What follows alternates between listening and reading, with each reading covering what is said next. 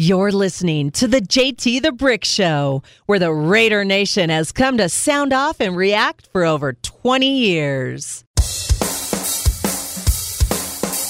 It's time for JT the Brick. The business I chose, that is real. That is bleeping real right now. Why am I bringing this up? It's what I do best. I screw up five times a day before breakfast. I'm not going crazy on this one. I'm not. I'm not going crazy. Does anybody listen to me? We talk balls on sports radio. JT the Brick. I don't have notes. I'm lying. I just, it's off the top of my head. The whole radio show's off the top of my head. I don't have a three hour pre show meeting like those other guys where the interns write the show. It's all off the top of my head. We make memories on this show for the Raider Nation. Jump on with us. Do your job. Win these games. Let's be up 10 points in the fourth quarter. Let's go in and shock the world. We are not the official show of the practice squad. I want to talk about the starters and the impact guys who are going to put this team on the map. If this is too hardcore for you, turn the channel. Don't embarrass Bobby. Wow, I can go in 10 different directions today. No half ass effort. I bring passion and energy for every second I'm on the radio. And now, It's a tweet. Don't take it too seriously. here's JT the Brick. Out of the gate, JT with you on a busy day. Dare I say it is Patriots week. And it's a big game. It's an absolute big game as we are ready to roll. Good to have you today. We got a lot to get to. Very, very busy show today as we open it up. Brought to you by PTs. They have the best happy hour in town. They fuel the monologue. They're doing so much, so much at all these great taverns across the valley here. I could barely keep up, and they're my fuel the monologue big advertiser here and partner. Love everything that they're doing at PTs, and especially they're a proud partner of the Vegas Golden Knights. The Golden Knights won last night. That banner ceremony was incredible. Absolutely incredible. So we're happy for everybody involved with that. We'll talk about it a little bit later on in the show. If you went to it last night, I want to hear all about it as VGK had their banner ceremony and they came through. PT's Taverns raiding the pubs. We're excited about that. The prize pack, everything they're doing. And hey, coming up here, a lot of other big locations I'll tell you about over the next week or two. I'm slammed. I'm slammed, but that's good. It's better than not being slammed. I was at the building today. We did Raiders Roundtable. Eddie Paschal, myself, and Lincoln Kennedy. We play that on Friday, the Lincoln segment. It's really good to be in the building as they're winning. Always good to be in the building, but they're winning. So I did that. We had a big week last week leading up to the Green Bay game. Had a lot of great guests. Today I have Jared Veldheer.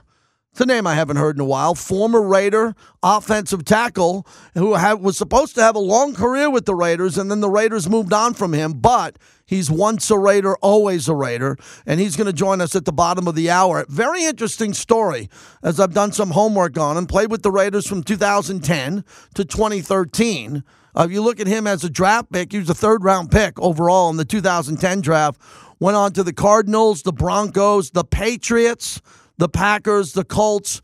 So he bounced around the league a lot, but he's a part of the big Raider golf tournament here. He's bringing. They told me in my in the text like 15 members of his family are coming to this game. And again, we have Robert Gallery, former offensive lineman, on. Guy loves the Raiders, and he played for the Patriots. Looking forward to connecting with him again. Uh, remember when we first met him, interviewed him coming off the draft. Once a Raider, always a Raider. Bottom of the hour. The number one Patriot insider by far. Number one uh, today is Tom Curran from NBC. He knows more about the Patriots than anybody I know. We hang out a lot at the Super Bowl, Radio Row. I'm going on his podcast, I believe, or NBC tonight. I'm going on there. That's zooming me from home. And I'm going to do that later on. So I got to represent the Raiders. He's going to represent the Patriots. I'm going to U2 tonight. Nice. Maybe the toughest ticket I ever had to get. Got friends in town. We're going to U2, wife and I. So we're excited about that. Tomorrow, I'm hosting this show from the Shriners Golf Tournament after I interview the head coach tomorrow morning and do my weekly Josh McDaniels interview for the, for the next 24 hours. It's going to be very interesting, and I will thread the needle and be on the radio show. Hey, we're out at Shriners tomorrow. If you're going to the golf tournament, we'll tell you how to get tickets. Just go. I'm telling you, with the weather that we have, please go to the golf tournament. You won't believe it. It's a hidden gem. We got NASCAR this weekend that I'm going out to. There's a lot happening here. Vegas Golden Knights, two home games. It's a gorgeous weekend, and we got a home game with the Patriots. And Saturday night at Ghost Bar from 5 to 8, I'm hosting an event with Fred Biletnikoff. Only 25 bucks to get into the Ghost Bar? Are you serious? 25 bucks to get to the best view of the strip and meet Fred Biletnikoff. We'll do a Q&A with Freddie Saturday night. I hope you can come out for that. So that's what I got going as we open up the show. All right, what do I think about the Patriots? Must win. You cannot beat Green Bay and lose to the Patriots. You didn't you did not beat Green Bay if you lose to the Patriots sitting here trying to figure out what this team's going to do, how this team's going to surprise us, how this team's going to make a run, you got to beat the Patriots. So I, w- I went all in last week with my chips. I said it's a must win against Green Bay. I rarely do that. And then we had callers on the post-game show pointed it out perfectly. If you don't beat the Patriots, why did you even play Green Bay and win? Forget about the Green Bay game if you don't beat the Patriots. I agree with that 100%. The Patriots are playing as poorly as any team in the NFL. And they're coming out here and they're banged up and injured, but there's so much more to this game. The mentor versus the coach. You look at everything that's happening, the Patriots organization and what Mark Davis is trying to accomplish with the Raider organization. There's no secret. Let me say this again about the Patriots. I've never liked the Patriots. I've never been a Patriot fan. You're aware of that. What this organization is trying to do is what the Patriots did over 19 years win six Super Bowls. Also, they played in a couple other ones, if you didn't forget that. Eli Manning beat them twice. Thank God, you know, I have a statue in my backyard, a live six foot nine statue of Eli Manning. Because if it wasn't for Eli Manning, the Patriots would have how many Super Bowls? They'd have nine. They, uh, oh, excuse me, they have six, they'd have eight. Eight Super Bowls if it wasn't for Eli Manning. I mean, do you understand what the Patriots did for 20 years? They went to all these Super Bowls. So we, the season ticket holders here, we are trying to do what the Patriots did. But I'm dealing with idiots online who goes, "We don't want to be the Patriots." I'm dealing with people that small and ridiculous. They don't want to accomplish what the Patriots did. I look at them, I lower my sunglasses and said, "What? No, no, I, would rather lose than, be, than than hire a Patriot or be a Patriot." What's your problem with the Patriots? They're the greatest organization in the NFL the last 20 years, bar none. No one's close. So we tried to hire their GM, who wasn't the GM at the time, but a GM. We make him our GM, Dave Ziegler. Guy, the guy works his ass off for the Raiders and is just all over the building when I'm there trying to make the Raiders better. And Josh McDaniels, who won six Super Bowls, trying to repu- replicate that if they can. They haven't. They have not. But come on, guys and gals. We're trying to win. You know how many games the Patriots played in the playoffs when the Raiders were home? You know how many Super Bowls the Patriots played in when the Raiders won five, six games? So this ties this game together. This is it. I'm just shocked by how Raider fans don't have any respect for the Patriots' accomplishments. As I said in the open, you don't have to like them, just respect their accomplishments. The Lakers respect what the Celtics did. The Lakers respect what the Celtics did, and the Celtics respect what the Lakers do. Mark Davis and the Raiders respect what the Patriots have done. A number of coaches in that building have come from the Patriots, and they are used to winning much bigger games than the Green Bay game we won on Monday night, which was one of the, let me be careful, ugliest games I've ever been to, win or lose. So let's get our hats on today and figure out how to beat the Patriots. How do you do it? The Patriots worry me more than Green Bay. Here's why they're more desperate. They're more desperate. And Mac Jones could be playing in his last game, last game as the Patriots quarterback. And I think he's going to play his ass off. And I think he's going to try to save his job, which could save his career. How's that for a whammy bomb in the monologue?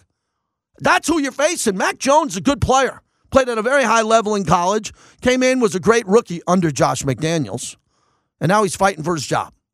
And if he loses his job, I'm not saying that Bailey Zappe is the guy that's going to knock him out of the league. I'm not saying that, but it could be the beginning of the end of Bill Belichick, Mr. Kraft, Bill O'Brien going, you know, Mac Jones is not what he used to be. Let's get ready for the draft.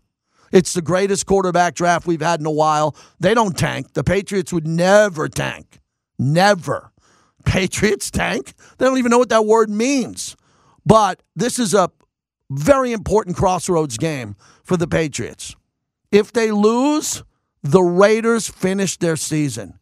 Do you think Bill Belichick wants the guy he mentored, the guy who was in every meeting with him at all those Super Bowls, Josh McDaniels, to end his year? Season's over if they lose. Over. They're done. They are finished if they lose in Vegas. What an effort you're going to get from them. They are fighting for their lives. Use the term wounded animal, whatever you want to use there. I respect that. I respect Belichick as one of the all time greats, if not the greatest. And I respect Bill O'Brien. He's called a lot of great plays throughout his career, just like Josh McDaniels. I think they are going to empty out the playbook draw and throw everything at us and try to win the game. If that doesn't catch your sense of urgency and attention, I don't know what will. This is not a walkover game. Conversely, I go to the Raiders side. What the hell's going on with this offense? It's making me look bad.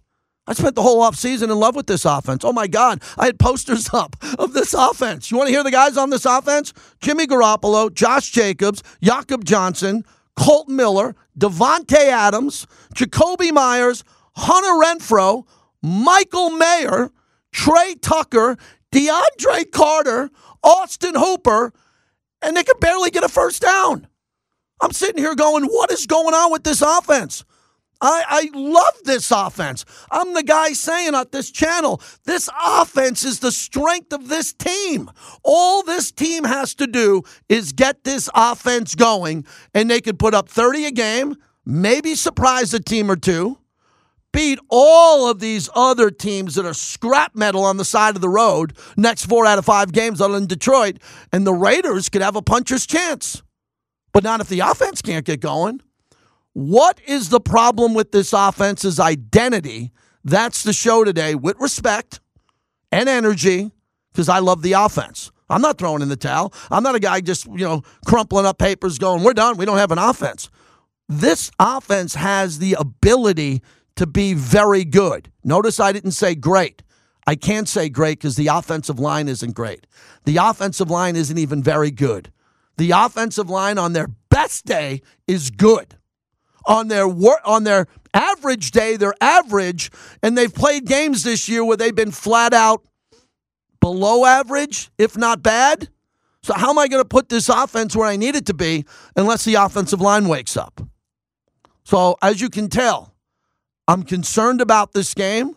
I think this game's going to be tough because every Raider game I go to, it's tough. There's no easy ones. I mean, my wife's pacing the hall at halftime every game. I'm trying to get an easy win. I want to be up 31 to 7 in one of these home games. Let's go. Let's go. Let's wake this up on the flagship station. 702 365 9200. Give me the one thing today one thing that you think could fix this offense and snap your fingers and get it going. What is it? I don't know what it is. I thought I had the answers. I obviously don't. I thought they would be really good. I'm a Jimmy G guy. I like Jimmy G. I think Jimmy G is a winner, man. He's a winner. But I, I don't know why Jimmy G is struggling. I don't know why Jimmy G is not throwing deep. I don't know why Jimmy G is not going through his progressions. I don't know why Jimmy G can't find Hunter Renfrow. I don't I don't know. I think he's pretty good at all the things that he's supposed to be good at. Is it because the offensive line isn't giving him ample protection?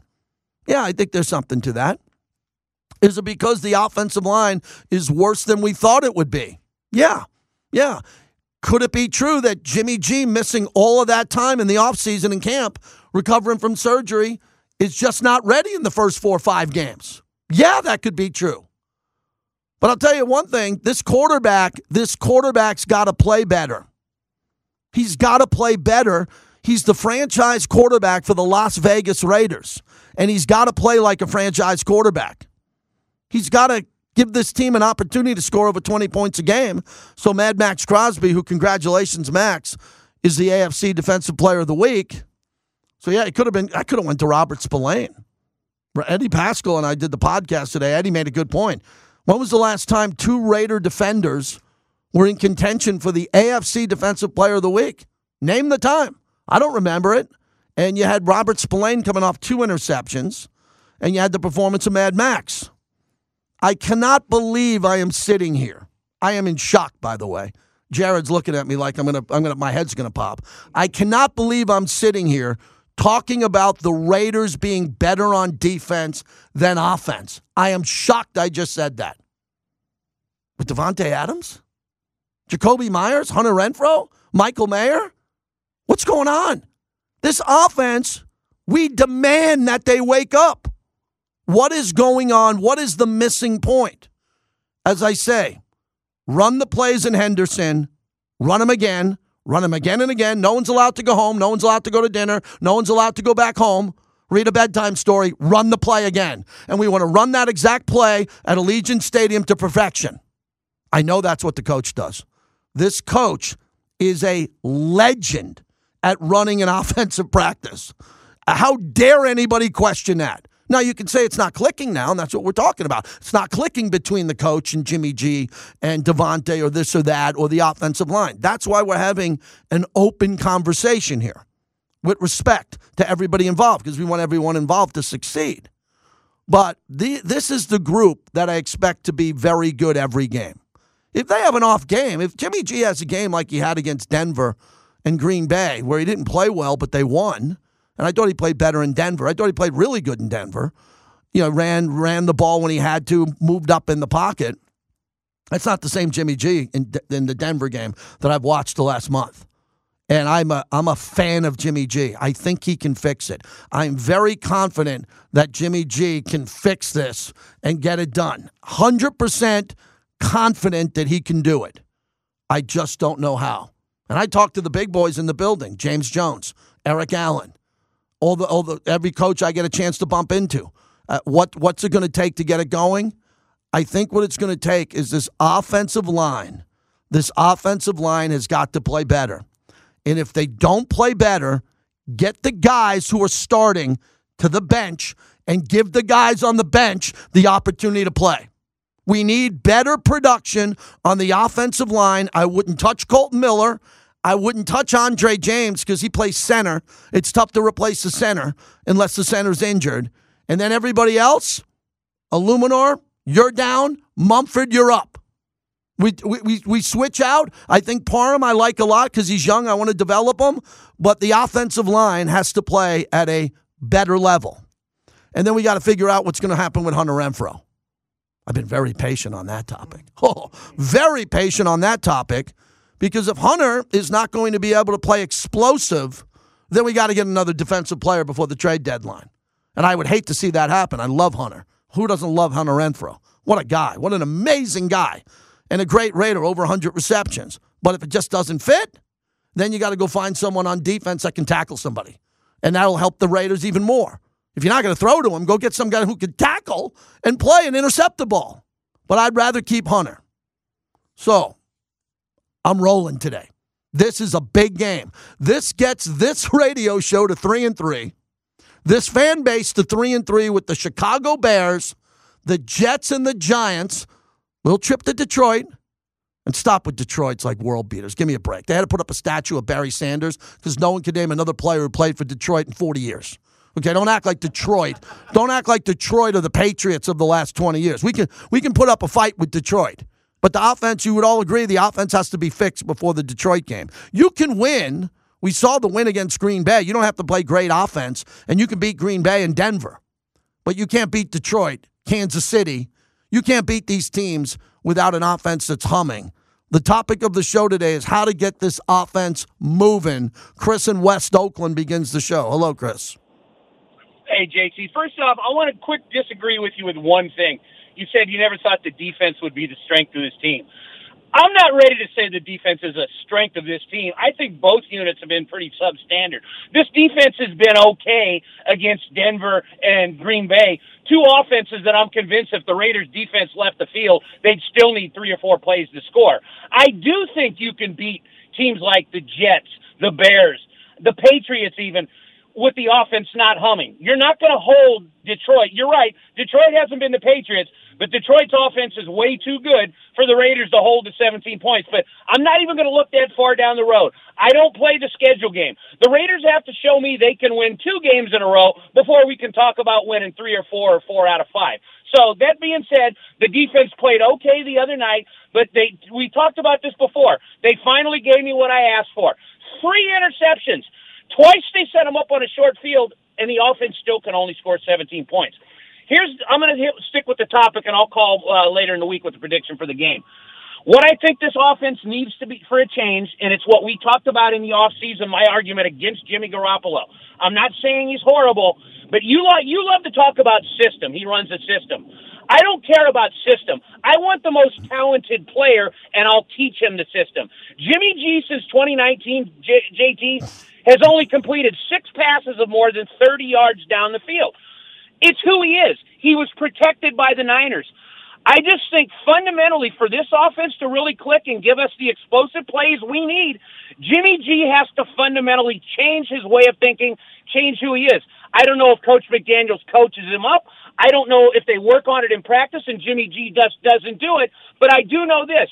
You're never going to spring Josh McDaniels loose because the defenses keep springing uh, up, creeping up eight, nine, ten guys in the box because there's absolutely no fear of Jimmy G going over the top.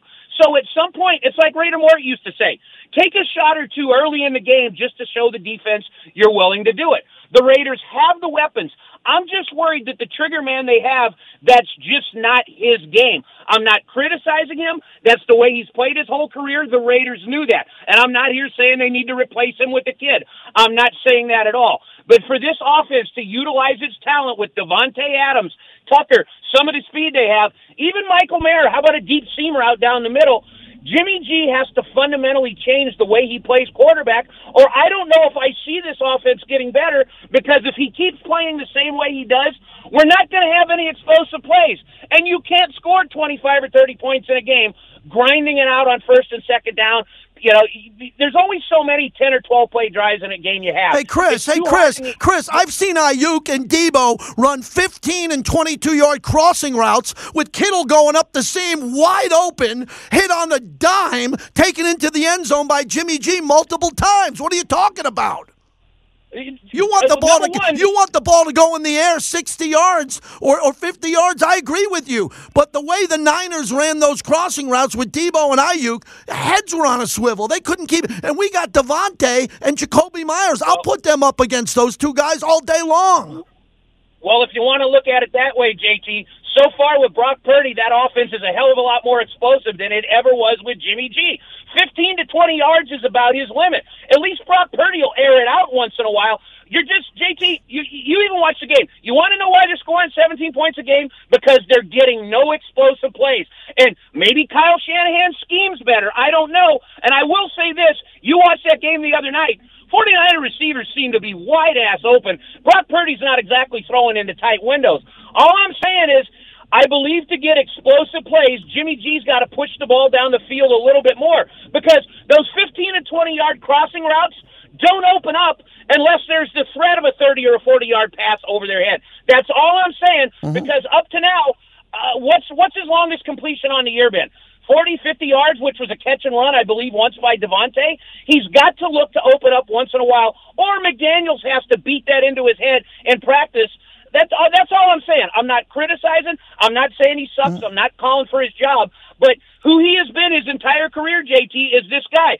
The offense with the Niners right now is a lot more explosive than it was with Jimmy G, and I think there's a reason for that. He doesn't like to throw the ball downfield. Okay. Anyway, we'll talk more. Thanks about. And uh, again, I, I thought I was pretty respectful there. I just wanted to see Jimmy G have a little bit more gunslinger mentality. That's all I'm Absolutely. saying. Absolutely. I, I, I believe in Jimmy G. Thank you, Chris. Good phone call as always. We can agree to disagree. We can agree with a lot. With Jimmy G, I think Jimmy G can throw every pass ever known to man. I also think that every NFL quarterback, everyone in this league who made it to the NFL, could also throw every ball, or you wouldn't be in the NFL. Jimmy G can throw it 45 yards on a dime, 50 yards on a dime, 37 yards on a dig route. Whatever you want him to throw, he can do it all. Now we got to get it going. Now it's time to roll. Hear the energy of the show? Raiders just won a game. I think they're going to win this game and start rolling, but they're only going to roll the only way they're rolling is with Jimmy G. Jimmy G has got to get on his horse and get going. Tequila Comisario. Smooth. The reserve's the best I ever had, award winning. Jared Veldheer coming up. Three tight ends in the game for the Packers. Ball to the right. Now they move Ben Sims into the backfield. Snap. Play action. Love looking downfield. He's wrapped up in the backfield. Guess who? Maxx Crosby again. He came off the edge and got him down for a sack. This JT the Brick Legends moment is brought to you by M Resort, the official team headquarters hotel of the Las Vegas Raiders. Welcome back, everybody. JT, you heard the Mad Max highlight there. What a game. He is the AFC Defensive Player of the Week. Had a brilliant game, and Mad Max is rolling right now in contention I mean, we've only gone through five, six weeks now for Defensive Player of the Year, and it's a stacked group, obviously, with all the great players who play his position and similar ones around the league. All right, we always talk on Wednesday to former Raiders, once a Raider, always a Raider. Jared Veldheer, kind enough to join us. And Jared, I'm thrilled you're coming out here. Everyone in the alumni department says you got a lot of family, friends coming out here. Good to talk to you. Yeah, thanks for having me on. Uh, great setup for you. So with the golf tournament, the Patriots game, you played with the Patriots for a short period of time. You started off as a Raider. What does it mean for you to come back and see the Las Vegas Raiders and be around this community and especially this alumni department? Yeah, I'm really excited to be able to take my kids to a Raiders game and for them to see the atmosphere at a Raiders game because there's nothing like it.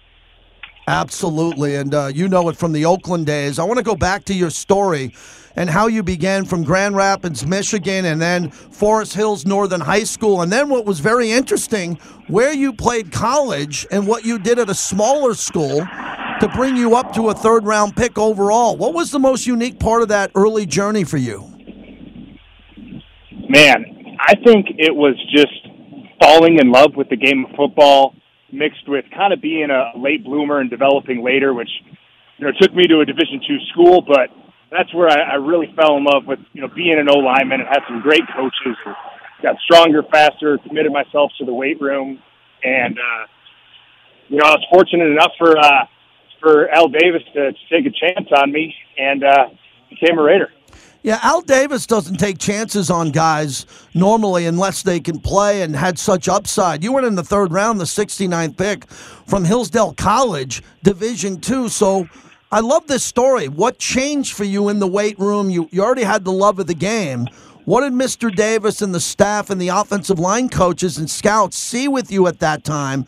Did you did you think you were going to be a Raider because they wanted to kind of hide you out, knowing that you were really good? How did you drop to the Raiders? How'd they find you?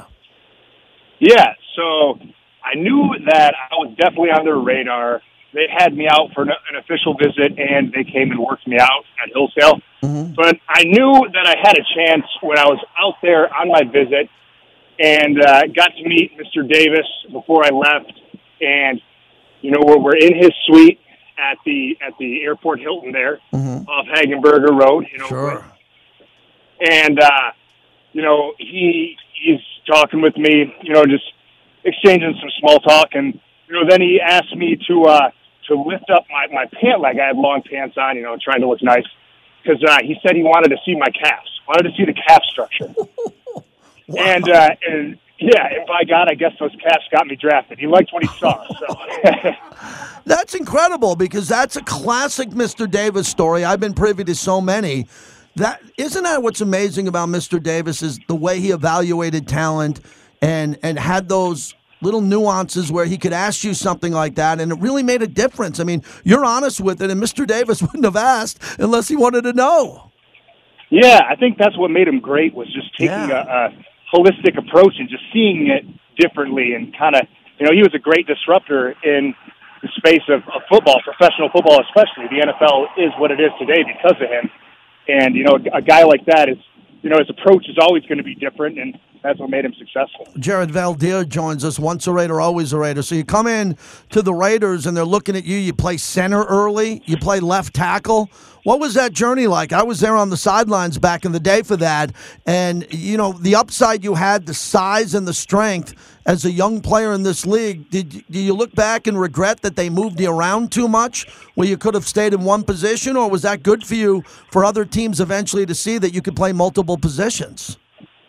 Yeah, you know, and I, I'm thankful that I got moved back to, to tackle after the little uh, stint at center. I think Mr. Davis caught wind somehow that I played a little center in high school, and he wanted to have a, a tall center on the line. You know, he liked he liked his size and speed. So that's where he was going to try to plug me in.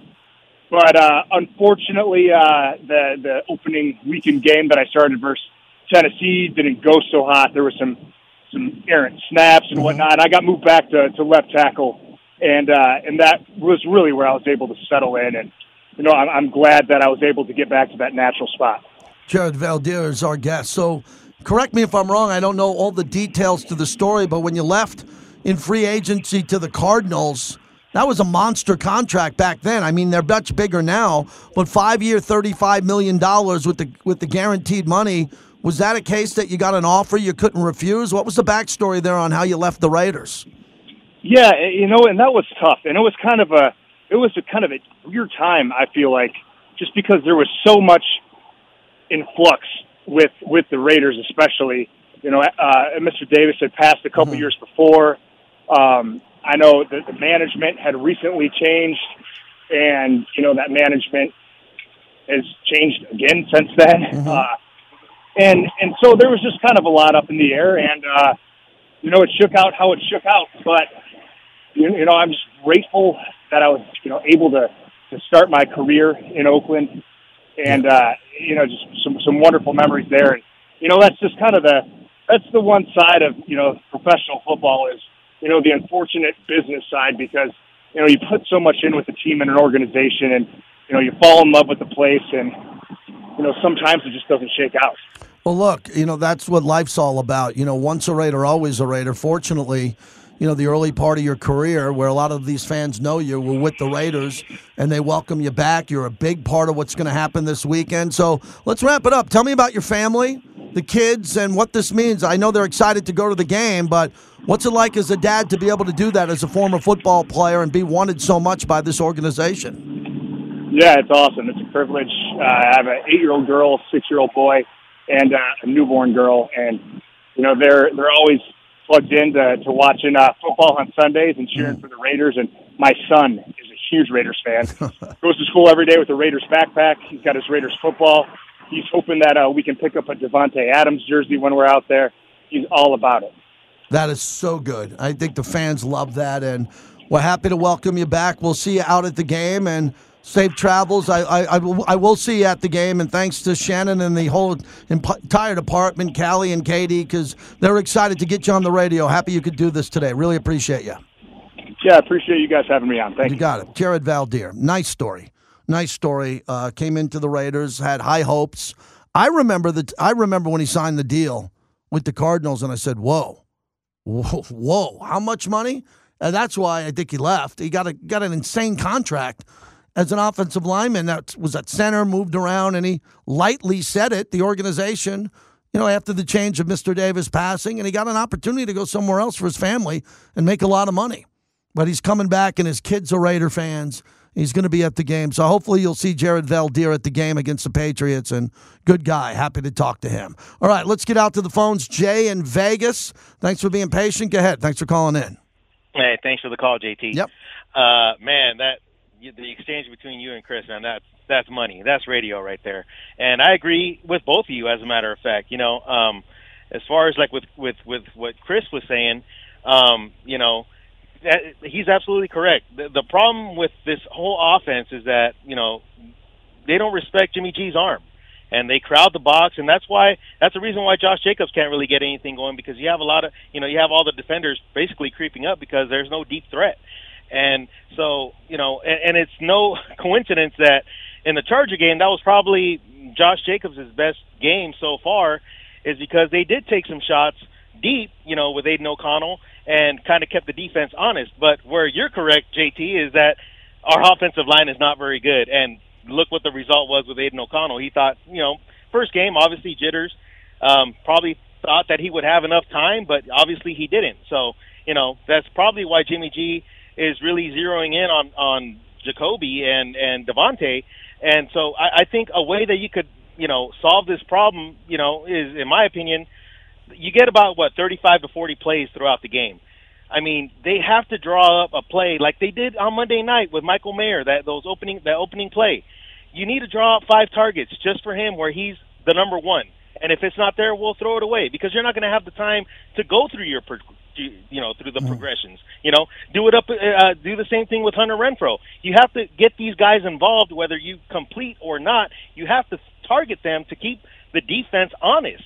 And I mm think that's one way where you could solve that and kind of open up some holes when you do play action or when you do, uh, you know, hand it off to Jacobs. You know, there might be some some holes because maybe there, you know, the defense mm-hmm. is spread out a little bit more. Now, the second thing I, I got to say, GT, and I, I have a, mm-hmm. I put a lot of thought into this, JT, and not for this game coming up because I think Josh McDaniels matching up with Bill Belichick. I think that's that's uh, you know he knows his the tendencies and it, that, that could, that's our strength. Mm-hmm. But really, JT, you know what I'm really thinking about? It might sound like a negative, but I don't really think it is. I think it has potential to be something great. I think it's about time that Josh McDaniels delegates the play calling to Mick Lombardi. There is nothing wrong with that. We've had great mm-hmm. coaches. Andy Reid did it with uh, Bieniemy. You know, uh, I like. Let me stop you because I got a guest coming up. I appreciate the call. No, don't even hang up. I'm, Josh McDaniels not giving up play calling. I talked to Mick. Mick's a good guy. He's a good young coach. Josh McDaniels is the play caller of the last 20 years, the caller of record. He's not giving up his play sheet. If he gets more aggressive, if he plays more up tempo, if he does everything we often talk about on the show, that's open for debate. I don't think mid season or early part of the season, Coach McDaniels is giving up play calling. Right. Yeah. Well, the reason why I mentioned that, JT, mm-hmm. is because he said it himself in the press conference. He detailed um, the differences between when he was a coordinator versus mm-hmm. now when he's a coach. And I think, you know, um, if he were to delegate those play calling, mm-hmm. he could take a step back. And I, I have confidence in Mick. I think Mick can call a good game. Yeah, I so really do, I. do think so. And so if he can step back, because the thing is too also that we're seeing JT is that sometimes there's problems with clock issues. There have been clock management issues this year, and I think if he if he could take a step back and look at the game as a whole. Whereas if he sees okay. what the defense is giving and he could chime in to Mick Lombardi, I think that could really refine his overall head. Interesting, interesting opinion you have. I completely disagree with it, and I don't think it'll happen. But you have a strong opinion, and everybody who has strong opinions See how respectful he was? He didn't say fire the coach, coach this, that. He said, hey, what about delegating this or that? I disagree. I want to see him call great plays, which I've seen him call all the time, mostly with the Patriots before he came here. So I want to see the playbook expand, get more aggressive, and do all that. I think Mick Lombardi's in every meeting with him. So they're talking about the plays and what to do. And with the game, and Patrick Graham is a very good defensive coordinator around the league. Most people around the league, not on Raider Nation radio. Sorry, guys and gals, but the people around the league think that Patrick Graham's pretty good and he's showing it now. So Coach McDaniels doesn't have to worry about the defense. He has a defensive coordinator who's in charge of that, and he answers to the coach. Mick Lombardi answers to Josh McDaniels. All the coaches do. I just think the offense needs to play differently, more aggressively, and faster. That's all I'm saying. I think that if it plays a little bit faster, I think things will open up a little bit more. Robert in Portland, let me get you up here quickly before we have uh, Jeff Sherman on. Go ahead, Robert. Yeah, JT. Um, Preston Smith and Eniglop Berry. Eniglop those two linebackers. Did mm-hmm. you notice there was, uh, this has been a, a trait all season, even in the Denver game, the opening season. Free unblocked defenders have been notoriously. Is that because Jimmy's not spotting it? What's going on? You brought it up about three weeks ago. It happened again, you know, on Monday. It's it, it shouldn't be happening. I'm not saying that the that the scheme's causing it and they're out scheming us, but you know, the, the, those are two linebackers that came blowing in. They weren't even touched, yep. and they ruined drives that were, you know, turning into something. And that's been a problem all year. It has been. I agree with you. Uh, the problem I have is that the Raiders have to leave in a back or they have to leave in a tight end to chip or block. One less receiver out there to make a play, and the offensive line at times are missing blocks completely. Completely. And that's got to be fixed. Yeah, when, when linebackers and defenders are going and blocked, not blocked at all, freely getting into the backfield and blowing up Jimmy G or how about Khalil Mack and what he did against Aidan O'Connell? That's got to be fixed. Everybody knows that, and that's the job of the coaches to do that. What I thought this offensive line would do and be better at is shedding their block in the run game and getting to the linebacker and putting their hands on a linebacker. four to six yards downfield, and Josh would be running like a freight train behind an old lineman who tossed the defensive tackle to the side and now is putting his hands on a linebacker. That's what they get paid to do. I don't get paid to do that. They get paid to do that. Now let's go. Patriots in town. They're going to be fired up to do it. Well, look at the line in this game. Hey, how you going to bet the Raider game? You won't believe the information we have coming up next. Jeff Sherman joins us from the Westgate. Bodied off by Stephenson. Pops loose to the circle. Stone starts it out. Eichel shoots and scores! Eichel from Stone, 4 1 Vegas. Empty netter with a minute 15 to play in the third period. Welcome back to the JT the Brick Show, brought to you by The Black Hole. Become a member of football's most notorious fans. All right, Jeff Sherman joins us from the Westgate, VP of Risk Management. He was at the Golden Knights last night. Jeff, how great was it? Tell me about the banner ceremony. Uh, exciting as can be. You know, it was worth every penny and uh, enjoyable experience. We missed Game Five last year, so we had to make it there for that. And uh, family had a great time. Overall odds now for the Golden Knights to win, to repeat. Where's the big challenge going to come from? Yeah, they're sitting at ten to one right now. We had them twelve to one before yesterday's win, but the money keeps coming in right wow. now. They they pose our largest liability on the Stanley Cup. So, uh, but we're seeing some support for Edmonton and the Rangers as uh, two competitors. That's interesting to me. So twelve to shorter odds at ten that quickly off of one game. That didn't have anything to do with one game, did it? How how could that be? Well, we've had liability on them accruing over the summer, and then usually, you know, those those games on a banner or a ring ceremony or a letdown spot, mm-hmm. and they showed no signs of a letdown there. So we just adjusted down because of the accumulation of liability. Okay, the Raiders aren't playing well, but they came off a victory. Their defense did. New England's been awful the last couple of weeks. The line opened up Las Vegas minus one and a half. It's now three. Where's the money coming in on this Raider game hosting New England? Yeah, we adjusted up to the Raiders three, and we recently took some sharp play on the Patriots plus three even. So we flipped the price to New England plus three minus twenty, Raiders minus three even. Uh, and you know the tough thing about this is what happened with New England getting blown out at home like they did.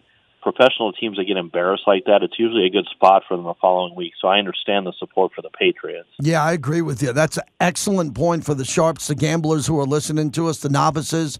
Belichick was embarrassed, the worst loss ever at home in a shutout. Normally, in the next spot, they jump out and play better. We'll keep an eye on that. One of the live dogs I like a lot, and I liked it for weeks until I saw San Francisco beat Dallas is Cleveland. Cleveland's back home now, and I believe you have it here uh, San Francisco uh, minus seven in this game. Am I right with that? San Francisco minus seven, that big of a favorite on the road in Cleveland.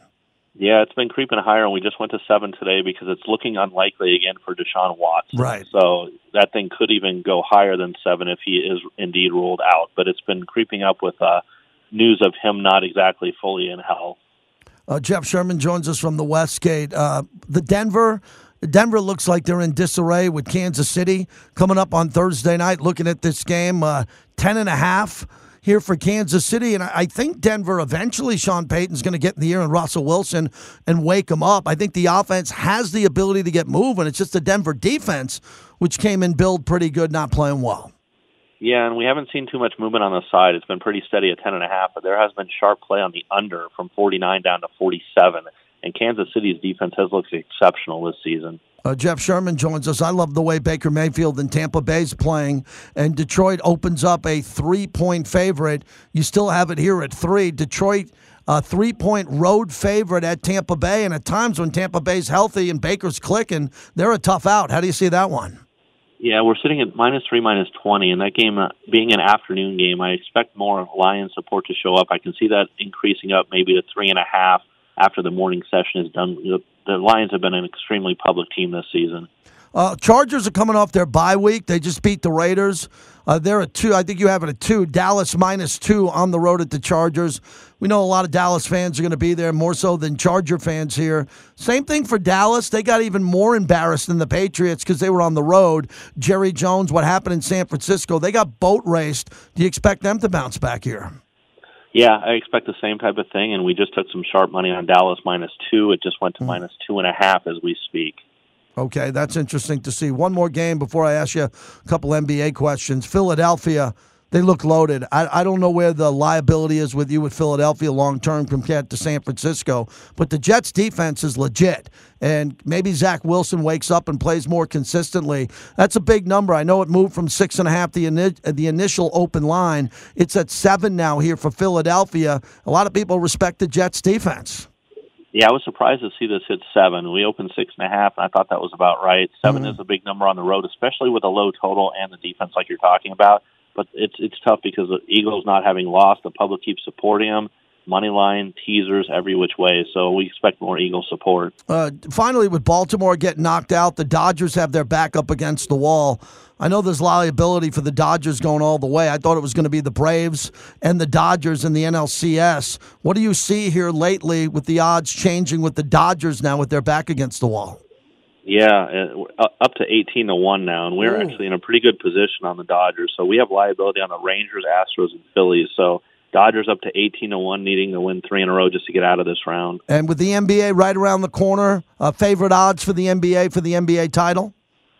Yeah, right now it's the Bucks and Celtics each at four to one after the trades Mhm. they made in the last couple weeks, and uh, that's followed by defending champion Denver at five to one. Thank you, Jeff. We'll talk to you in two weeks. Appreciate you. All right, thanks, JT. That's Jeff Sherman over at the Westgate. I always tell everybody go to the Westgate. If you want the best experience at a sports book, the best, best service, best crew behind the scenes, it's clearly the Westgate, the sharpest book in the country, let alone Vegas. Thanks to Jeff Sherman for coming on. Golden Knights go from 12 to 10, 10 to 1 for our Vegas Golden Knights.